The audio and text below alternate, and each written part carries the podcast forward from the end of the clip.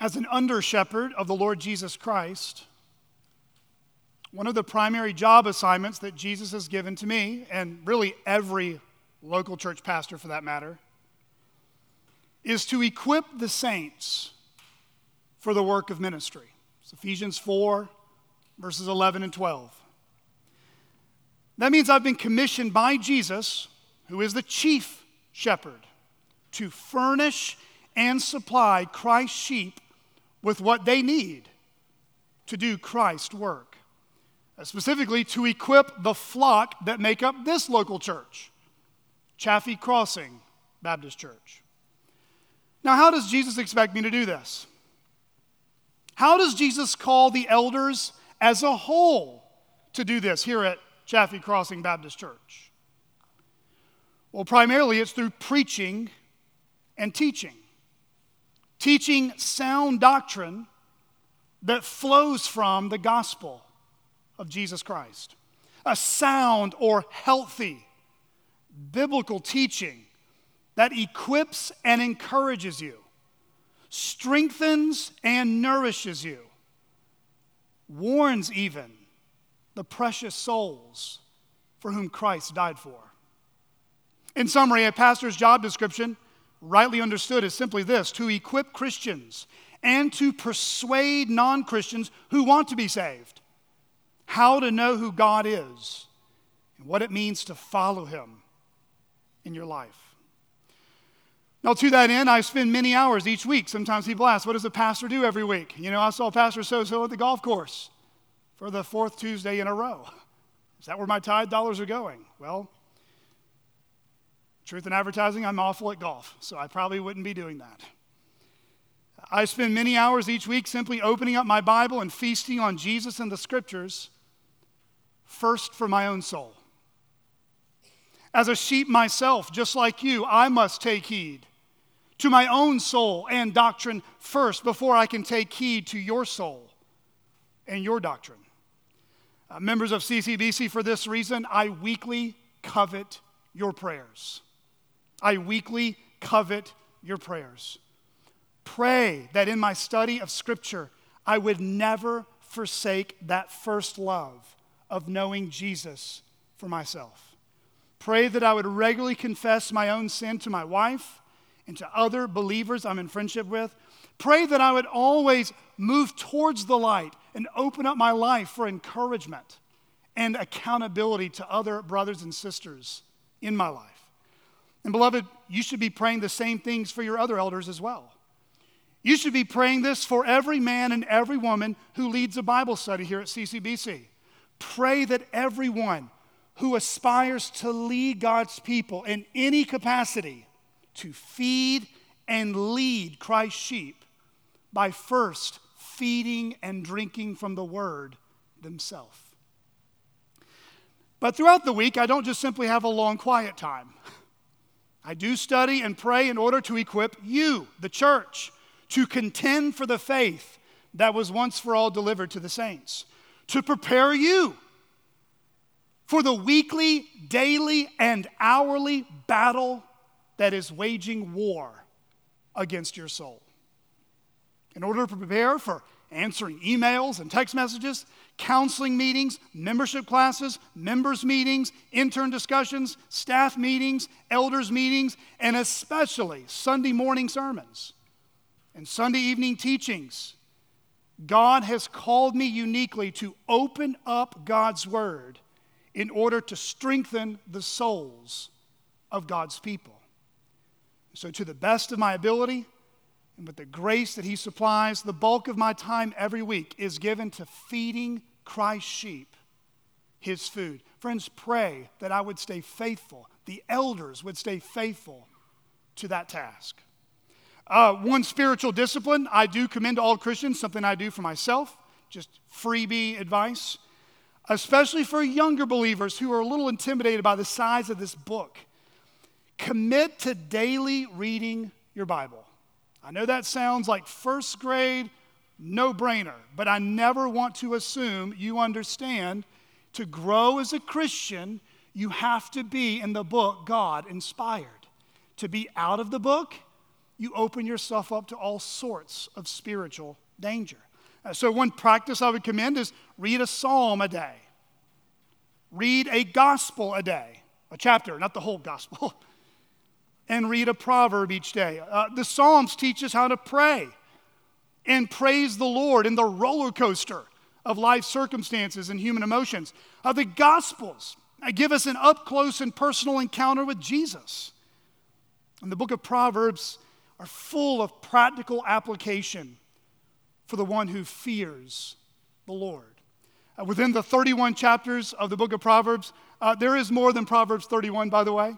It's certainly fine to quote on Mother's Day, but there's a whole book that leads up to that chapter. Uh, we can discover many ways in which God has told us how to live in His world the way He intended. It's filled with Hebrew parallelism that reiterates continuous themes and practical instruction and even warnings about sin and foolishness. They are set forth in these proverbs to help train us for the purpose of godliness. They give us a daily framework for how to live in consistency with the way God has made His world. Because we live in a fallen world corrupted by sin and suffering, injustice, and the like, only when we fear God and turn from sin do we begin to see life from God's perspective. Only when we fear God and turn away from sin do we begin to see life from God's perspective. Consider Proverbs one, verse seven. The fear of the Lord is the beginning of knowledge. Fools despise wisdom and instruction. Or Proverbs three, verse seven. Be not wise in your own eyes. Fear the Lord and turn away from evil. And as you read the Proverbs, you'll also notice another common refrain: the importance of listening to advice. Listening to advice. What is listening to advice? Well, it's, it's simply listening to wise counsel. Listening even to stern warnings so that you and I are in relationship with God and in our responsibilities in life in the way God intended. Consider this proverb here. I've been thinking about this for about four days, just meditating on it for my own soul. Listen to it carefully. Proverbs nineteen, verse twenty. Listen to advice and accept instruction, that you may gain wisdom in the future. Listen to advice and accept instruction, that you may gain wisdom when? In the future.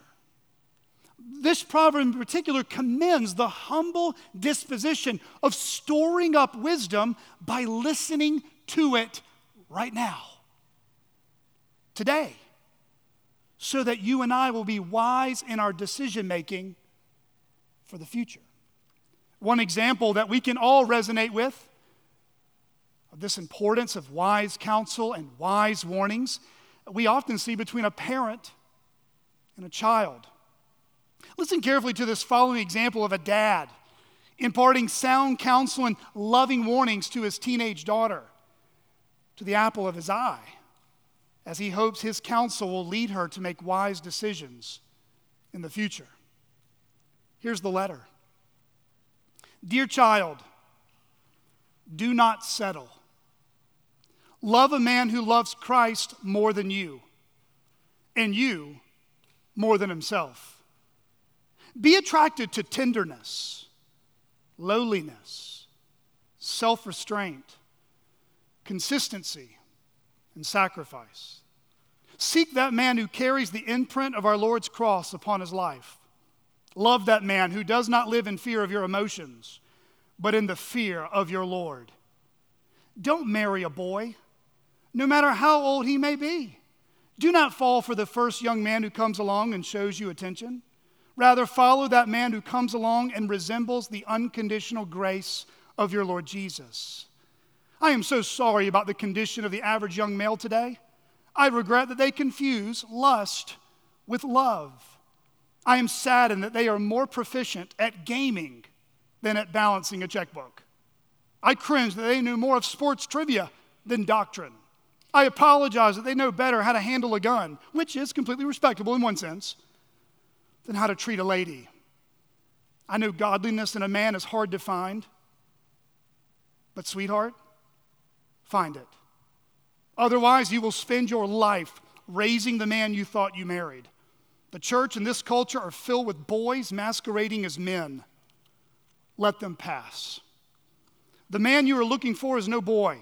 He is a servant. He cares for your needs above his own. If I am at all the man I claim to be, you may look at your father's love for your mother and know what it is I'm describing. You should be able to recognize it when you see it. The man who will lay down his life for yours is the type of man you can easily give yours to. The man who sacrifices himself is easy to serve sacrificially. By God's grace, I have only intended my own love to serve as a high watermark in your soul. None, except Christ's love for you, will rise above mine. This way, when that man, whom I pray for every day, comes along and exceeds your Father's love, you will willingly give him your heart. And I, secretly desiring to shoot him and bury his remains in an undisclosed location, will longingly pass on my treasure to that man who stormed the fortress of a father's love with a weapon as meager as a servant's apron. This father towards his teenage daughter is just simply doing what every goodwill dad and goodwilled mom would say to the daughter they love. And what is that? What are they doing? They're giving sound advice. And that sound advice is also mixed with stern warnings. Warnings that, if they're heeded, will provide you wisdom in the future. So what about you? How are you doing at listening to wise advice in your life today? What is the wisest advice you've ever been given? What did that wise advice tell you about that person's love for you, who gave such wise advice, even in such a frank and direct way? I imagine many women in this room have received all types of advice about being a mother or a wife, or simply what it means to be a woman in the twenty-first century. And I would imagine many of us sitting here today are thanking God for the mom we were given, who gave us wise advice years ago. And if you don't have a biological mom who has shown this Christ-like love for you, pray that God would provide you a spiritual mother who will care for you in the local church. So to all the mothers in the room, happy Mother's Day. Being a mother is a gift from God, and it is a gift that comes with years of hard work and much patience. And so, sisters, my prayer for you is this: regardless of your age or how old your kids might be, draw your strength from fearing and knowing the Lord. Draw your strength from fearing and knowing the Lord. That means put the Lord first in every area of your life. The greatest thing you can give your children is not casserole recipes. The greatest thing you can give your children are not fancy Christmas gifts. The greatest thing, the legacy you want to imprint on your children, on your grandchildren, and on your children's children's children's children is that you fear the Lord. Sisters, follow the Lord Jesus with all you got. Only one life 'twill soon be passed. Only what's done for Christ will last. I pray that every sister here, whether they're a daughter of a mother or they are a mother themselves, that they would fear the Lord. Now, how do you fear the Lord? How do you turn from evil? We do what we do every week. We look to God's Word together. If you have a copy of God's Word, open your Bibles to Mark chapter nine.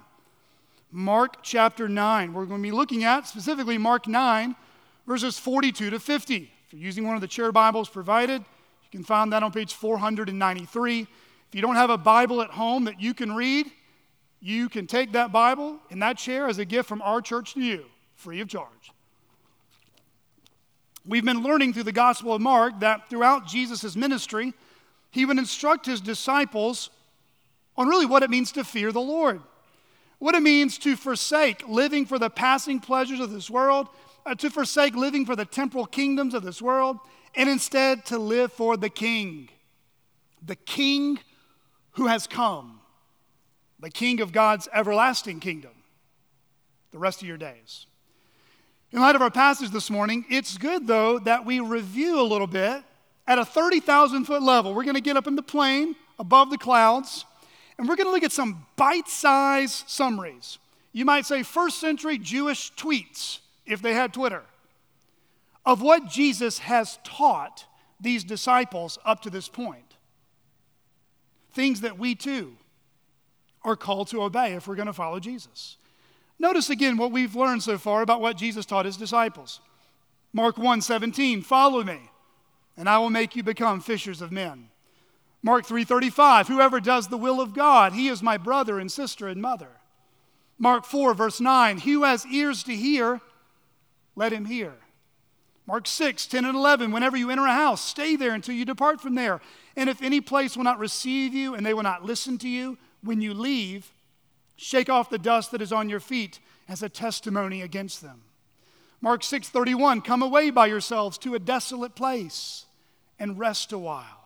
Uh, don't you remember also when Jesus, uh, the second time, was in the boat with the disciples and they got afraid? What, what did he tell them? What did he instruct them? Mark six, verse fifty, take heart, it is I. Do not be afraid. Mark eight, fifteen, watch out for the leaven of the Pharisees and the leaven of Herod. Mark eight, twenty-seven and twenty-nine, who do people say that I am? Who do you say that I am? And then Mark eight, thirty-four to thirty-eight, we, we really hear the marching orders of really what it means to be a Christian. Mark eight, starting in verse thirty-four, if anyone would come after me, Jesus said, let him deny himself, take up his cross and follow me. For whoever would save his life will lose it, but whoever loses his life for my sake and the Gospels will save it. For what does it profit a man to gain the whole world and forfeit his soul? For what can a man give in return for his soul? For whoever is ashamed of me and of my words in this adulterous and sinful generation, of him will the Son of Man also be ashamed when he comes in the glory of his Father with his holy angels. And then we walked into Mark nine. They went up that mountain. Remember the Mount of Transfiguration, where they caught a glimpse of the Son's glory? Do you remember the voice they heard piercing through that sky? This is my beloved Son. Listen to him. Well, did they listen?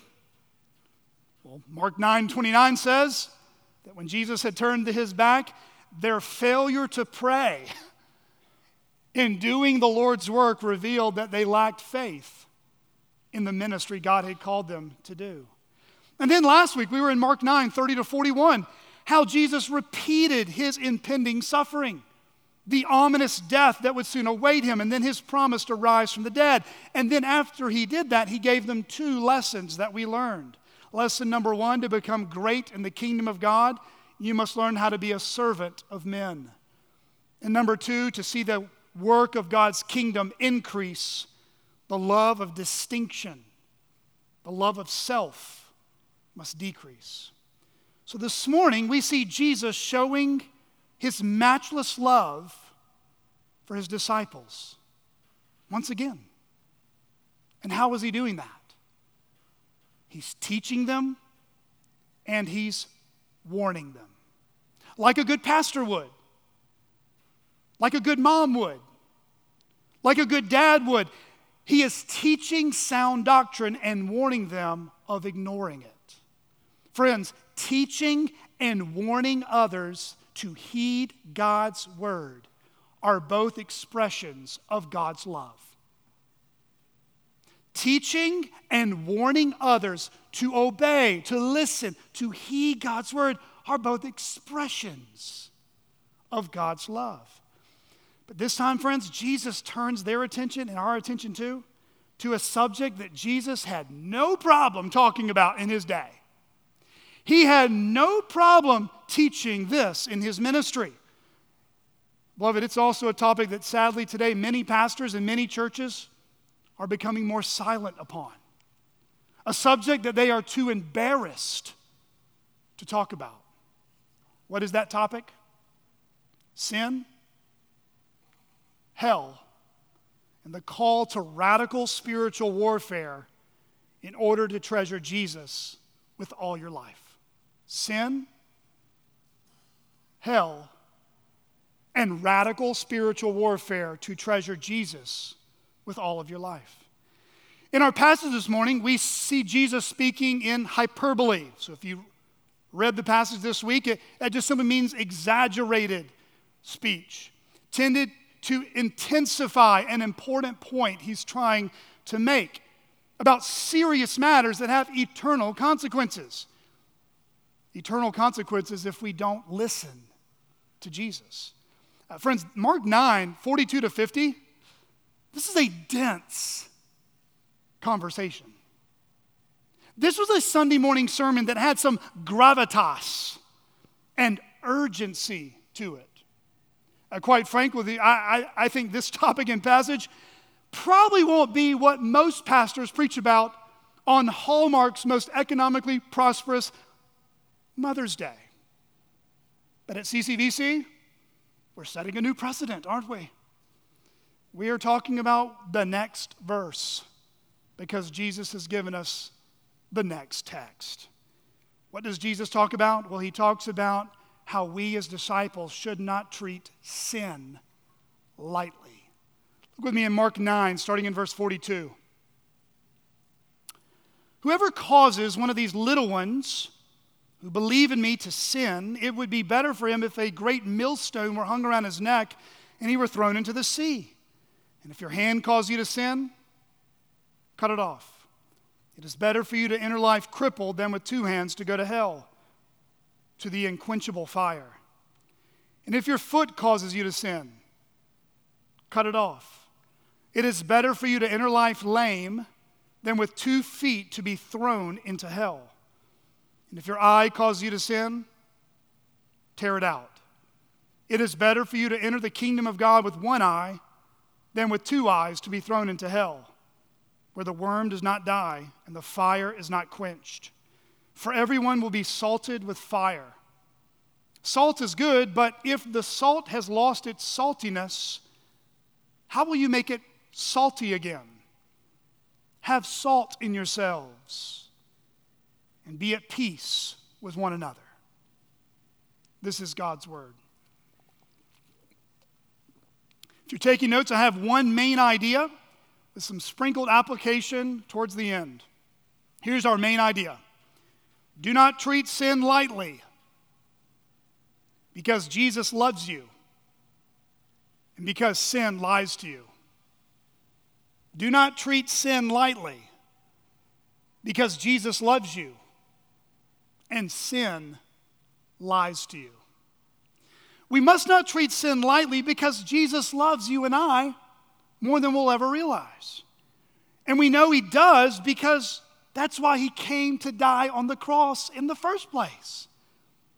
You recall Romans eight, I'm sorry, Romans five. Romans eight is good too. Romans five, verse eight.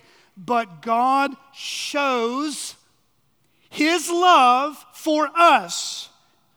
Who was the us? In that while we were still sinners, Christ died for us. And we should not treat lightly because sin lies to us. Sin's greatest lie is that this won't hurt. This one time won't matter that much. It's not going to hurt anybody. I can ask God for forgiveness later. Friends, if you've said that this week, you need to repent of that. Presuming upon God's grace is prideful and dangerous. If you sin with a high hand, as the book of Numbers talks about, and you intentionally presume upon God's grace later, your heart might be too hard to ever repent later. You see, sin deceives us. It tells us half-truths. It fogs up the mirror in our minds about sin's undesirable and irreversible consequences. Well, if that's true, then you might say, well, then what are these undesirable consequences? What are these irreversible consequences? What is the outcome if you and I believe the false promises that sin preaches to us?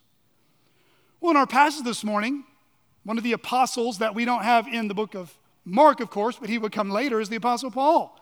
Jesus would certainly reveal to Paul all that he would ever teach. One of the things that Paul taught really summarizes the gravity of our sin before a holy God. Romans six twenty-three, for the wages of sin is what? Let's say it together. For the wages of sin is the wages, the payment, what we get in return, what we deserve as a result of our sin against God is death.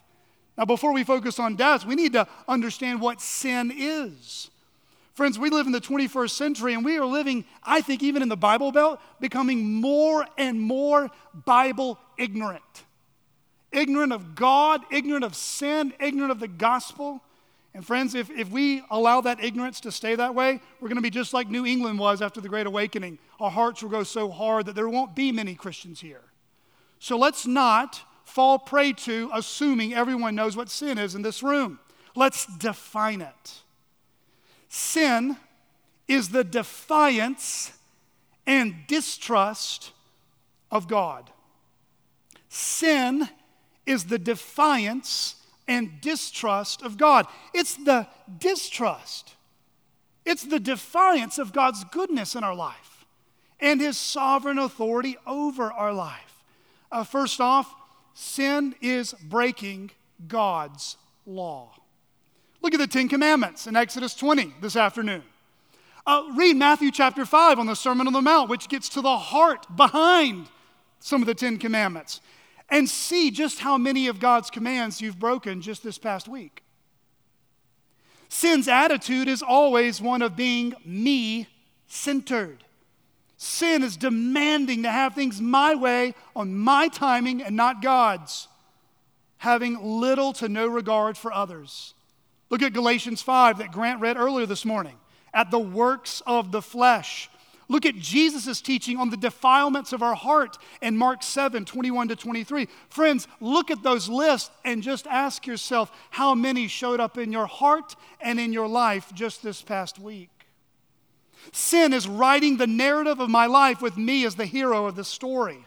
Sin is turning God's word on its head, causing us to call good evil and evil good. Sin leads us to be suspicious of God. Sin leads us to hide from spiritual accountability, rebel against good spiritual authority. Sin leads us to self-destruction and endless self-pity. Sin is vindictive, sin is defensive, and sin lives to blame shifting, never taking responsibility for one's own actions. I don't know if you know this, but sin also has its own liturgy in the church. The call to worship begins with how great we are, how powerful and well-respected we are, and how much God needs us. The prayer of praise then begins when we extol how much money we have, how much power we have, how much we do for the kingdom, how much others praise us for what we do in the workplace, in the marketplace, in the church, and in the home. Did you know that sin even shows up in some of the sermons we preach? Sin doesn't preach the gospel of Jesus, but the gospel of me, me, myself, and I. God exists for me, my way or the highway, my best life now. Friends, sin, as some of you have been studying in Romans one, is worshiping the creature rather than the creator. Sin is soaked on every page of the devil's playbook. Sin lets you smell the aroma of pleasure on the bait, but sin always hides the hook, lying underneath the bait. Sin is the love language of a religious hypocrite. Sin is concerned with merely outward appearances on Facebook and on social media rather than inward godliness in the heart. When it comes to warfare, sin actually makes us think we're working for God's kingdom when in actuality we're a pawn in Satan's hand. Friends, sin is falling short of the glory of God. It is missing the mark, Romans three twenty-three, but sin is way more than that. We didn't just miss it by an inch or two, we blew it. F minus, all of us failed before the goodness and holiness of God. Friends, if you don't know that you're a sinner, think about how many times this week when you didn't get your way, you got angry. Ask yourself the question, who are you angry at? Well, I was angry at my spouse. You're angry at an image bearer, one who was made in the image of God. If you sin against your neighbor, you're ultimately sinning against the one who made your neighbor. Friends, sin shows up in our lives everywhere we turn. We cannot escape it. Sin is so deceitful too, isn't it? Sin whispers into your ears after this sermon. Following Jesus, it's too constraining. It's too joy-robbing. It's not fun. It's not exciting. Life will be boring. It's not worth obeying Jesus. Friends, we should not treat sin lightly. Listen, because unconfessed sin will torture your conscience. Unconfessed sin will torture your conscience. Friends, it will leave us feeling dirty, unclean, and depressed without hope.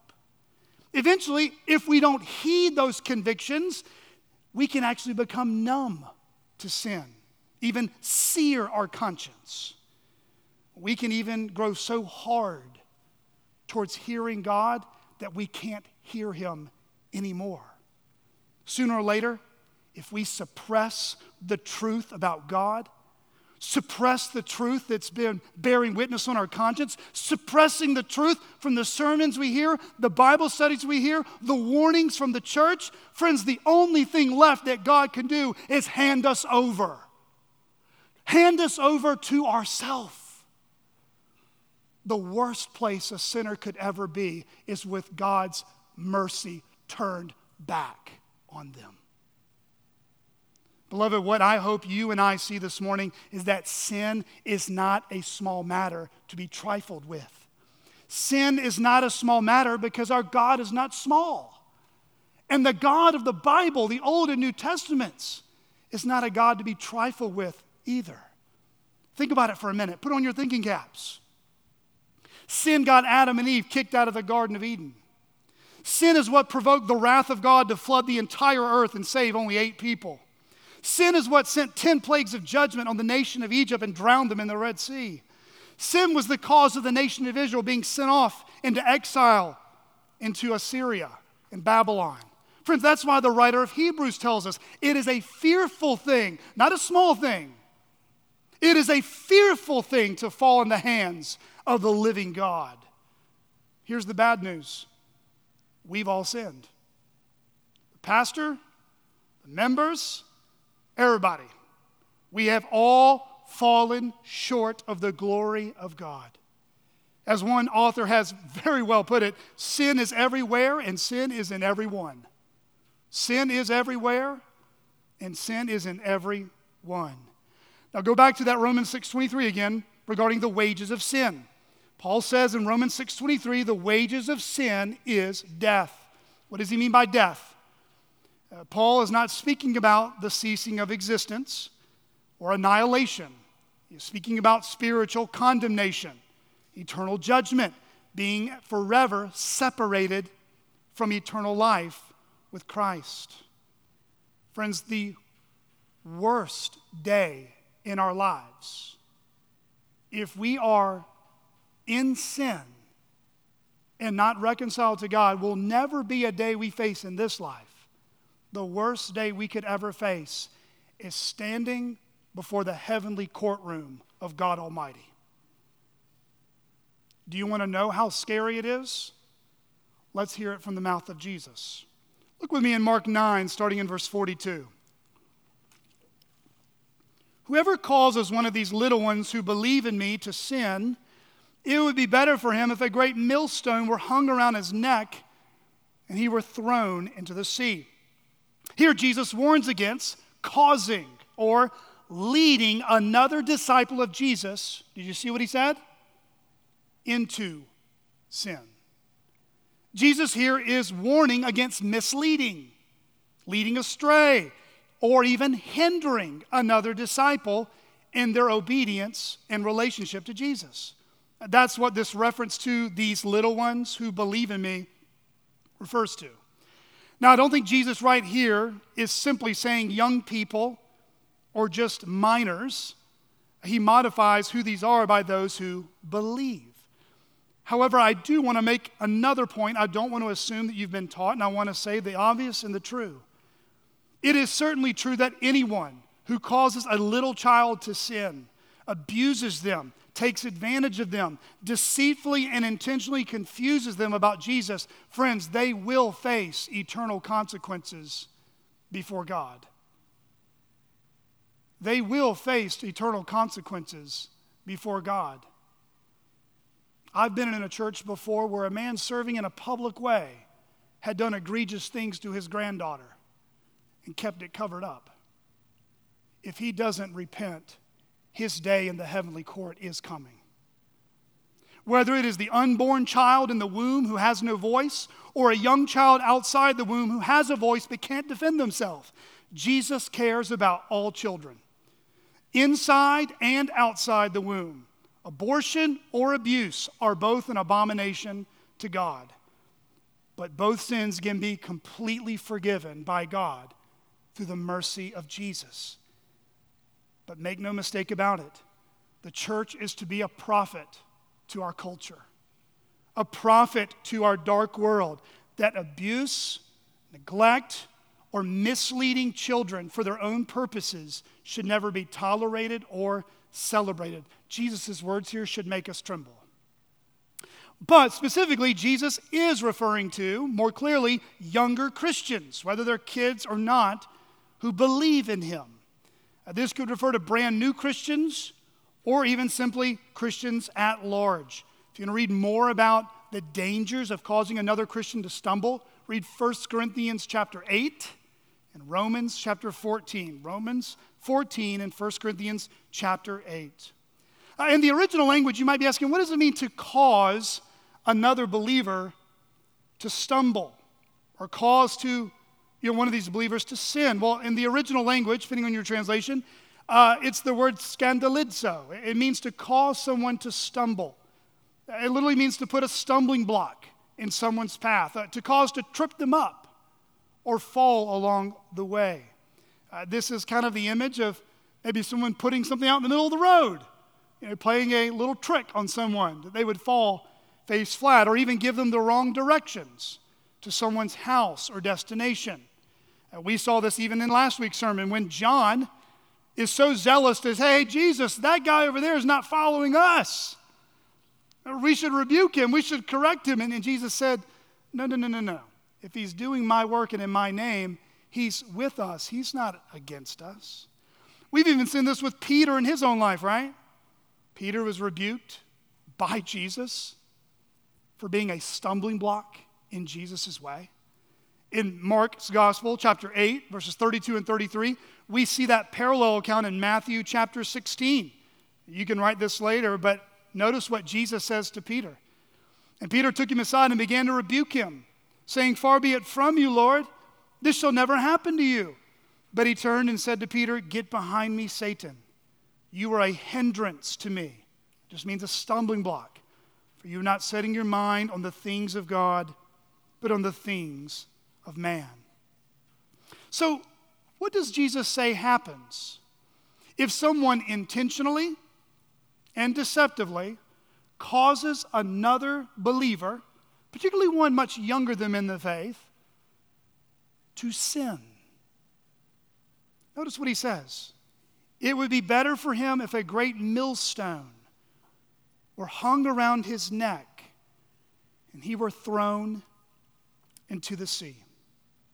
In the ancient world, grain was ground by a cylinder-shaped millstone so large that they could only be turned by a donkey or some other beast of burden. The idea of having such a heavy object hung around one's neck would have been painful and inconceivable enough by itself. But then Jesus adds the horrific depiction of a death, a type of death that would have been shameful for a Jew to ever conceive of, a burial that would not have been like any other respectful burial. It would have been cast into the sea. No proper burial, no one able to come find the body, no one ever to come and remember them year after year, all alone at the depths of the sea. Jesus uses this imagery of this heavy millstone and this bottomless sea, if you will, to bring upon terror into his own disciples' souls. This would mean a complete, all-encompassing, never-escaping, lonely, and overwhelming judgment to come. What Jesus just said about leading others into sin is a really big deal to Jesus. Now look with me at verses forty-three to forty-eight. Jesus doesn't stop, does he? Jesus moves on from the egregiousness of causing another believer to sin and the dire consequences thereof to the dire consequences of unrepentant, personal indulgence of sin. Look at verse forty-three. And if your hand causes you to sin, cut it off. It is better for you to enter life crippled than with two hands to go to hell, to the unquenchable fire. And if your foot causes you to sin, cut it off. It is better for you to enter life lame than with two feet to be thrown into hell. And if your eye causes you to sin, tear it out. It is be better for you to enter the kingdom of God with one eye than with two eyes to be thrown into hell, where their worm does not die and the fire is not quenched. Did you hear those words? We've moved on from this metaphorical sea to something far worse. Thrown into hell. Unquenchable fire. Where the worm does not die and the fire is not quenched. Earlier we answered the question, what is sin? Now we have another question we need to answer because we don't need to assume everybody knows. What is hell? Hollywood has certainly made light of hell, hasn't it? Lots of jokes have been shared at the old workspace about hell.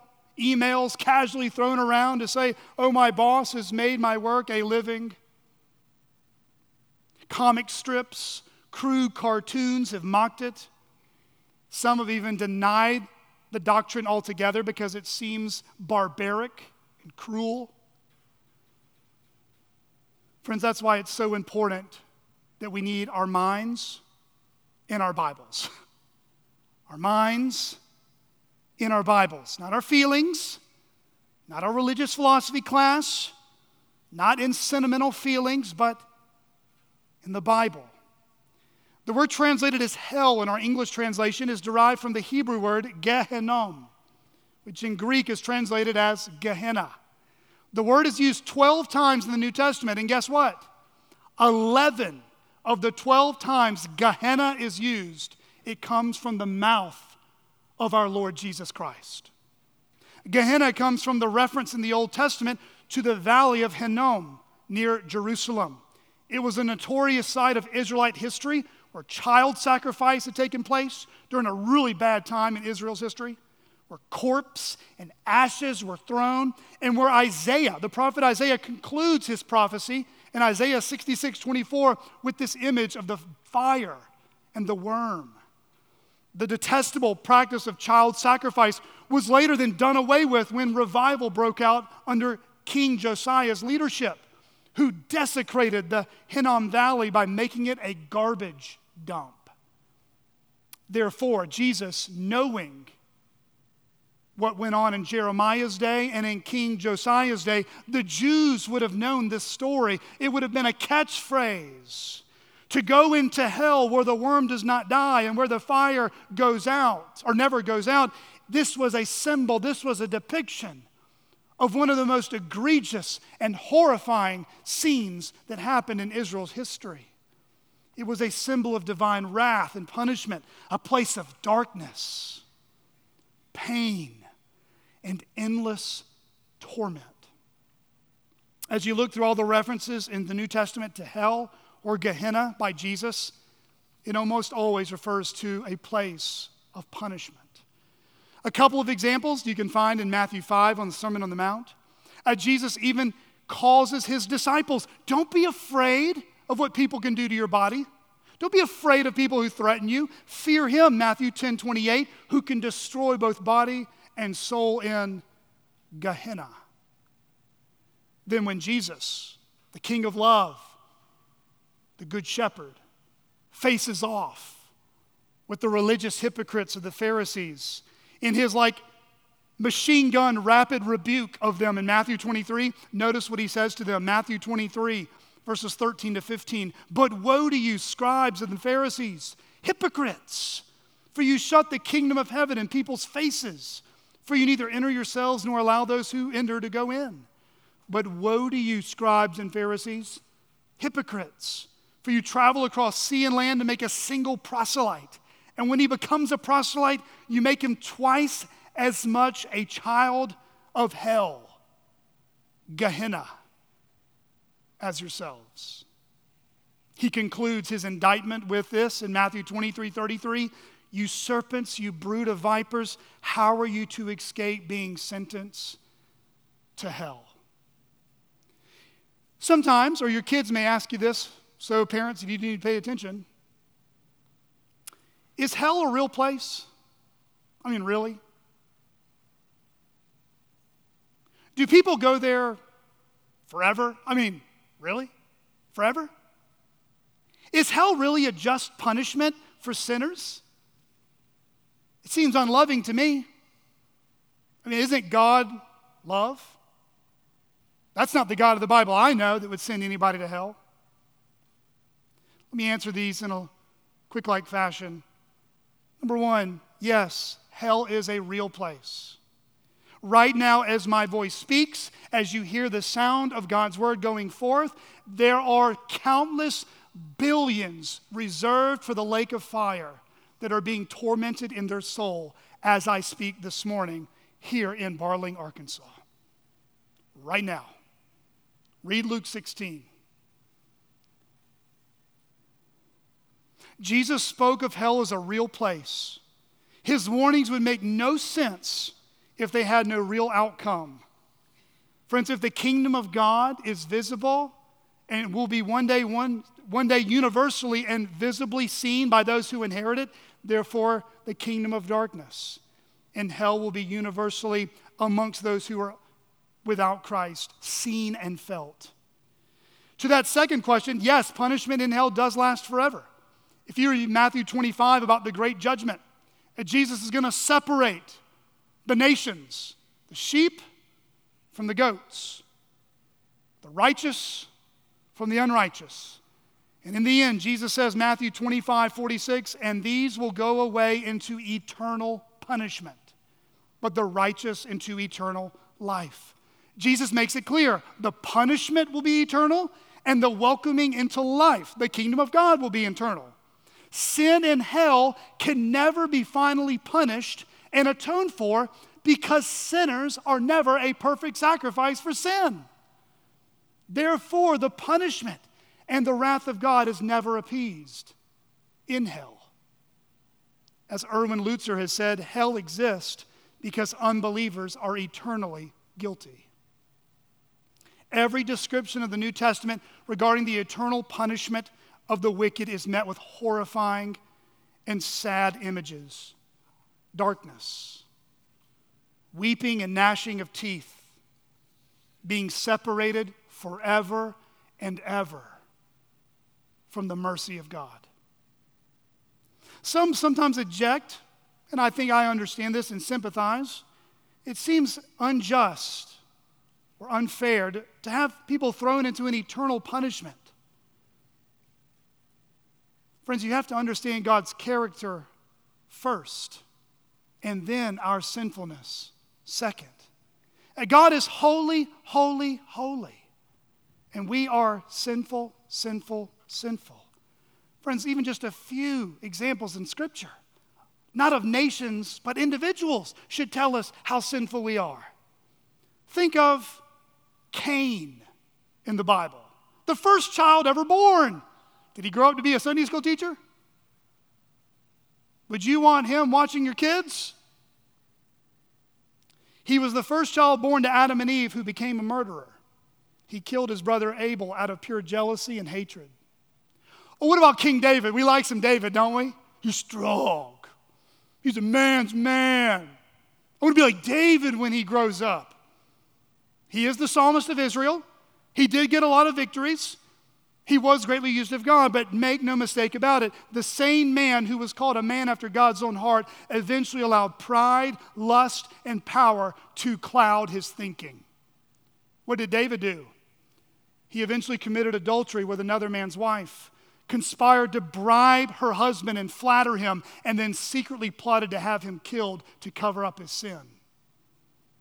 What about Judas Iscariot, one of the twelve, who would have heard Mark nine taught to him?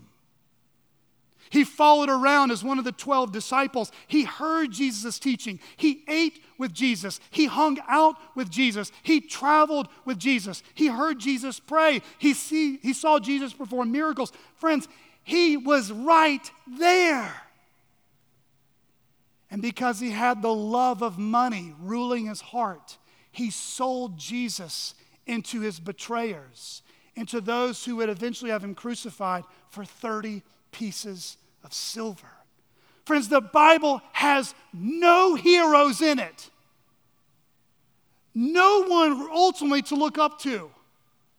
The Bible is replete with darkness and sin and total failure, except one. The one who would be a greater son of David, one that would give his life, not for his sin, but for all of us who have rebelled against this good God by dying on a cross. By dying on a cross, he stood in the path of hell that should have fallen upon you, that should fall upon you, that should fall upon me, and it fell upon Jesus. And when Jesus died on that cross, he said, "It is finished." What was finished? The wrath of God was appeased for all who had ever turned from their sins and trust in him. And three days later, God raised him from the dead, showing he had victory over Gehenna, over our sin, over the devil himself. Friends, the good news is we've only got one hero, and that hero can reconcile us with God. If you don't know him, flee from the wrath of God to come and cling to Jesus Christ by faith. But friends, today you might hear that good news and you might turn and think, you know what? I've got time. I've made some mistakes in my life, but I'm not that bad. J C Ryle once said, "Hell is truth known too late." Hell is truth known too late. There are no second chances after this life. We die, and then after that comes the judgment. The mercy of God is extended to you. If you have heard the good news about Jesus, you recognize your sin, come to Christ. "Come, ye sinners, poor and needy," is the invitation Jesus extends to us.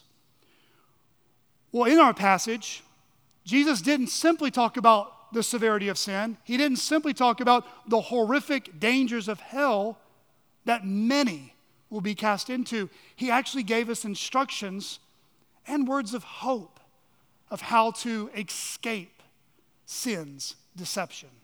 In our passage, he's going to mention three things, three points. Number one, don't be a stumbling block. Don't be a stumbling block. Number two, don't feed the beast. Don't feed the beast. And number three, don't forget your witness. Don't forget your witness. Look at number one, don't be a stumbling block. lead others towards obedience to Jesus, not disobedience to Jesus. Friends, when we're making decisions as Christians, we have to consider the Christians around us in our life.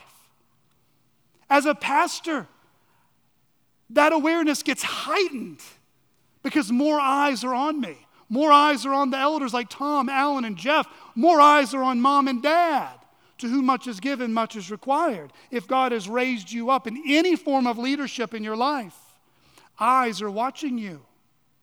The question we have to ask ourselves is this: is my example, is your example helping others follow Jesus? Or is it hindering them? Some good questions you should ask yourself, and I should ask myself every week. Does the Bible allow me to do this? If no, don't do it. Does my conscience, conscience allow me to do this? If no, guess what? Don't do it. See, in the realm of Christian freedom, there might be some things that are lawful for you to do, but might not be helpful for you to do. We have to ask questions like, is this decision in my life, what kind of effect is that going to have on the Christians around me? Is it going to cause them to stumble? Or is it going to help them follow Jesus? Is my example of teaching and the counsel I'm giving helping others obey Jesus with their life? Uh, Jesus would tell us very sternly, read verse forty-two again and again and again and again and again and again. Don't be a stumbling block, especially for younger believers. Number two, don't feed the beast. Don't feed the beast. In other words, starve your sinful cravings. Uh, here on Mother's Day, Julie is going to feast on this massive burger with barbecue and bacon on top with barbecue sauce and two different types of cheeses. You might say, Blake, it's not Father's Day. It's Mother's Day. Well, she's going to like what I like too. It's just convenient that way. There will be no starving today. Feasting is coming shortly after the sermon for me and Julie. But when it comes to our sinful flesh, we should starve it. Don't feed it. When you know you want something God forbids, don't give the monster something to chew on. Friends, we devour even the smallest crumb of sin. Stay away from the things you know you're tempted to go into. Friends, how do you resist that temptation? Well, it's not white-knuckling the pew. It's looking to Jesus. Jesus will help you in the temptation, and Jesus will give you joy when you have fallen into it and come back to him. The preciousness, the love of Jesus in warning us and telling us to come is what makes sin undesirable anymore. William Gurnall once said, bathe your soul with frequent meditations of Christ's love, and it will make you disdain the very offer of sin. Friends, when you love Jesus and your heart's filled with the love of Christ, you know you've been there. You don't want to sin. The freedom of a clear conscience. To walk around town, to walk around in front of your family and friends and your church members where your head held high, not in shame. Not because you're proud, but because a clear conscience is a gift from God. Joy, freedom, and a sincere and clean conscience is God's gift to us. May we not grieve the Spirit when we dabble with things we know are dangerous for us. Friends, when Jesus says, don't indulge in that sin, he's also saying, my pleasures are better. When Jesus says, don't go to that place where you know you'll be tempted, he's also saying, I want to give you freedom and joy. We know he means that because Jesus took on the fury of God's wrath for our sin. Jesus knows the deceitfulness of sin, not because he sinned, but because he was sinless and he can see sin clearly. You also notice that Jesus, he leaves us with a warning here. John Owen didn't come up with this, though he became famous for it. If you don't kill sin in your life, eventually sin will kill you. Jesus is using exaggerated language here, but we should not in whatsoever downplay what he's saying. Notice again, if your hand causes you to sin in a particular way, what does he say? Cut it off. If your foot causes you to sin in a particular way, do what? Cut it off. If your eye causes you to sin in a particular way, what does he say? Tear it out. Friends, the church today does not have enough spiritual amputees in its membership. Jesus implies this. If you want to make it on the narrow way, you're going to have to cut some things off in your life. So many Christians today murmur and complain about a besetting sin. And granted, I have compassion for those who are sad and sorrowful, those who are struggling with real burdensome trials, but I have also heard, because of the therapeutic emphasis that has crept into the church and killed biblical counseling, is that Christians have surrendered to sin instead of making war on their sin. Which one do you think Jesus would say today about your besetting sin? Coddle it? Cozy up to it? I'll never get over it? Friends, he says, make war. I like how Elizabeth Elliott once said to a bunch of women who were grumbling and complaining about their sin. She said, sometimes struggling is a nice word for postponed obedience. I cannot wait to give her a hug in heaven. Amen. Struggling is often a nice word for postponed obedience. Brothers and sisters, that's why it's so important not merely to attend a local church, but to join one and belong to one. The local church is a partnership. It is a co-participation. It's a coalition where we help one another fight against sin. Read Matthew eighteen sometime this afternoon. This is how Jesus has so designed us to live together as Christians. We've all got blind spots.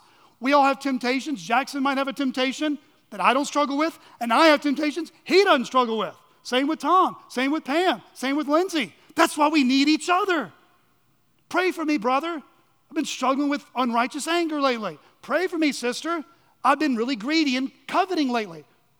You know, pray for me. I need help. I need you to help me put this sin to death. That's why the local church is here.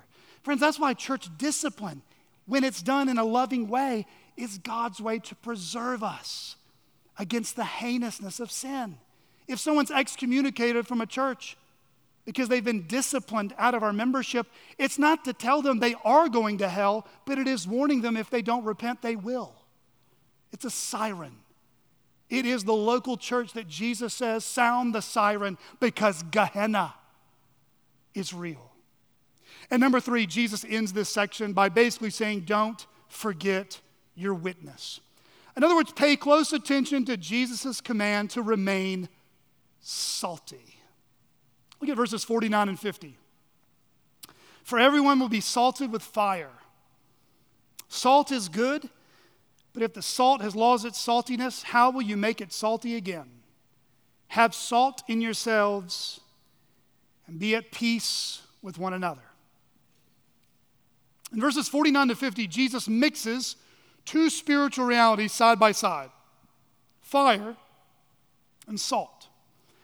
For the life of a Christian, we will never experience the fires of hell. We are secure in the Father and Son's arms. But in this life, we will go through fiery trials that will purify and remove the dross from our lives. Peter talks about this in First Peter one and First Peter four. These fiery trials, these things that come into our life to refine our faith and to keep us salty. Beloved, when we are in the worst of trials and the flames are getting hot, they will never be as hot as hell would have been.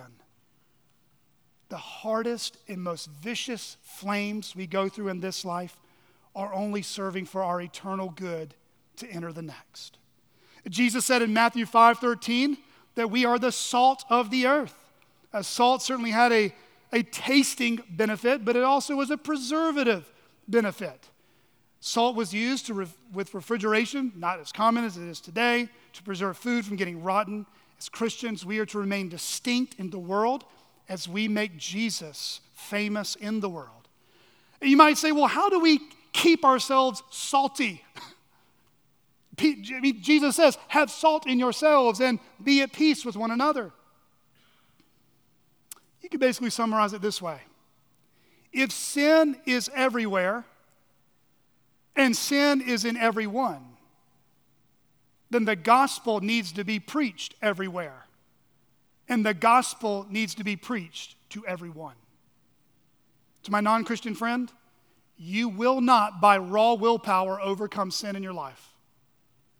You will not. It doesn't matter how many A A meetings you go to, therapy meetings, or closing your eyes and living on the back of a mountain somewhere.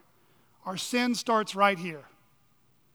The only one that can fix your sin problem and my sin problem is Jesus Christ. Come to him, and he will make you clean and salty from the inside out. Let's conclude.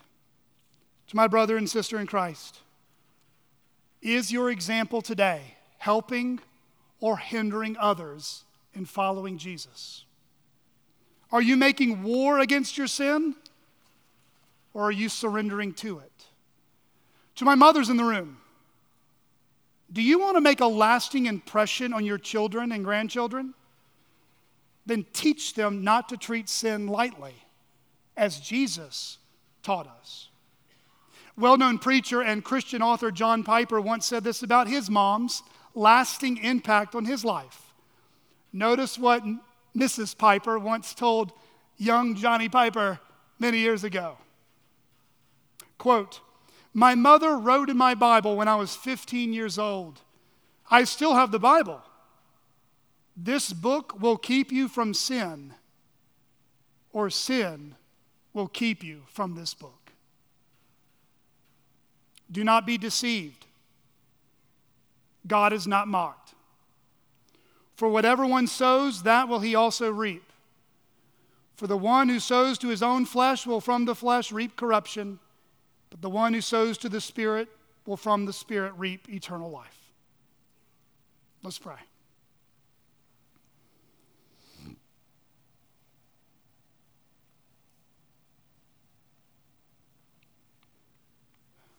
Father in heaven, sometimes the densest teachings from your word only demand one response: fear and trembling. You tell us in your word to work out our salvation with fear and trembling, for it is you who work in us both to will and to work for your good pleasure. Father, I pray that we would spend more time talking about the severity of sin and the dangers of hell and the warfare that we must give ourselves to and cutting things off out of our life that are hindering our love for you. Lord, I pray here at C C B C we would be a church that moves towards one another to help fight that good fight together. And we pray, Lord, even, even this morning, if we have fallen into sin, succumbed to temptation, and we are beginning to think that you don't love us, or hell is now our indictment, that where our sins are many, in Christ our, your mercy is always more. In Jesus' name, amen.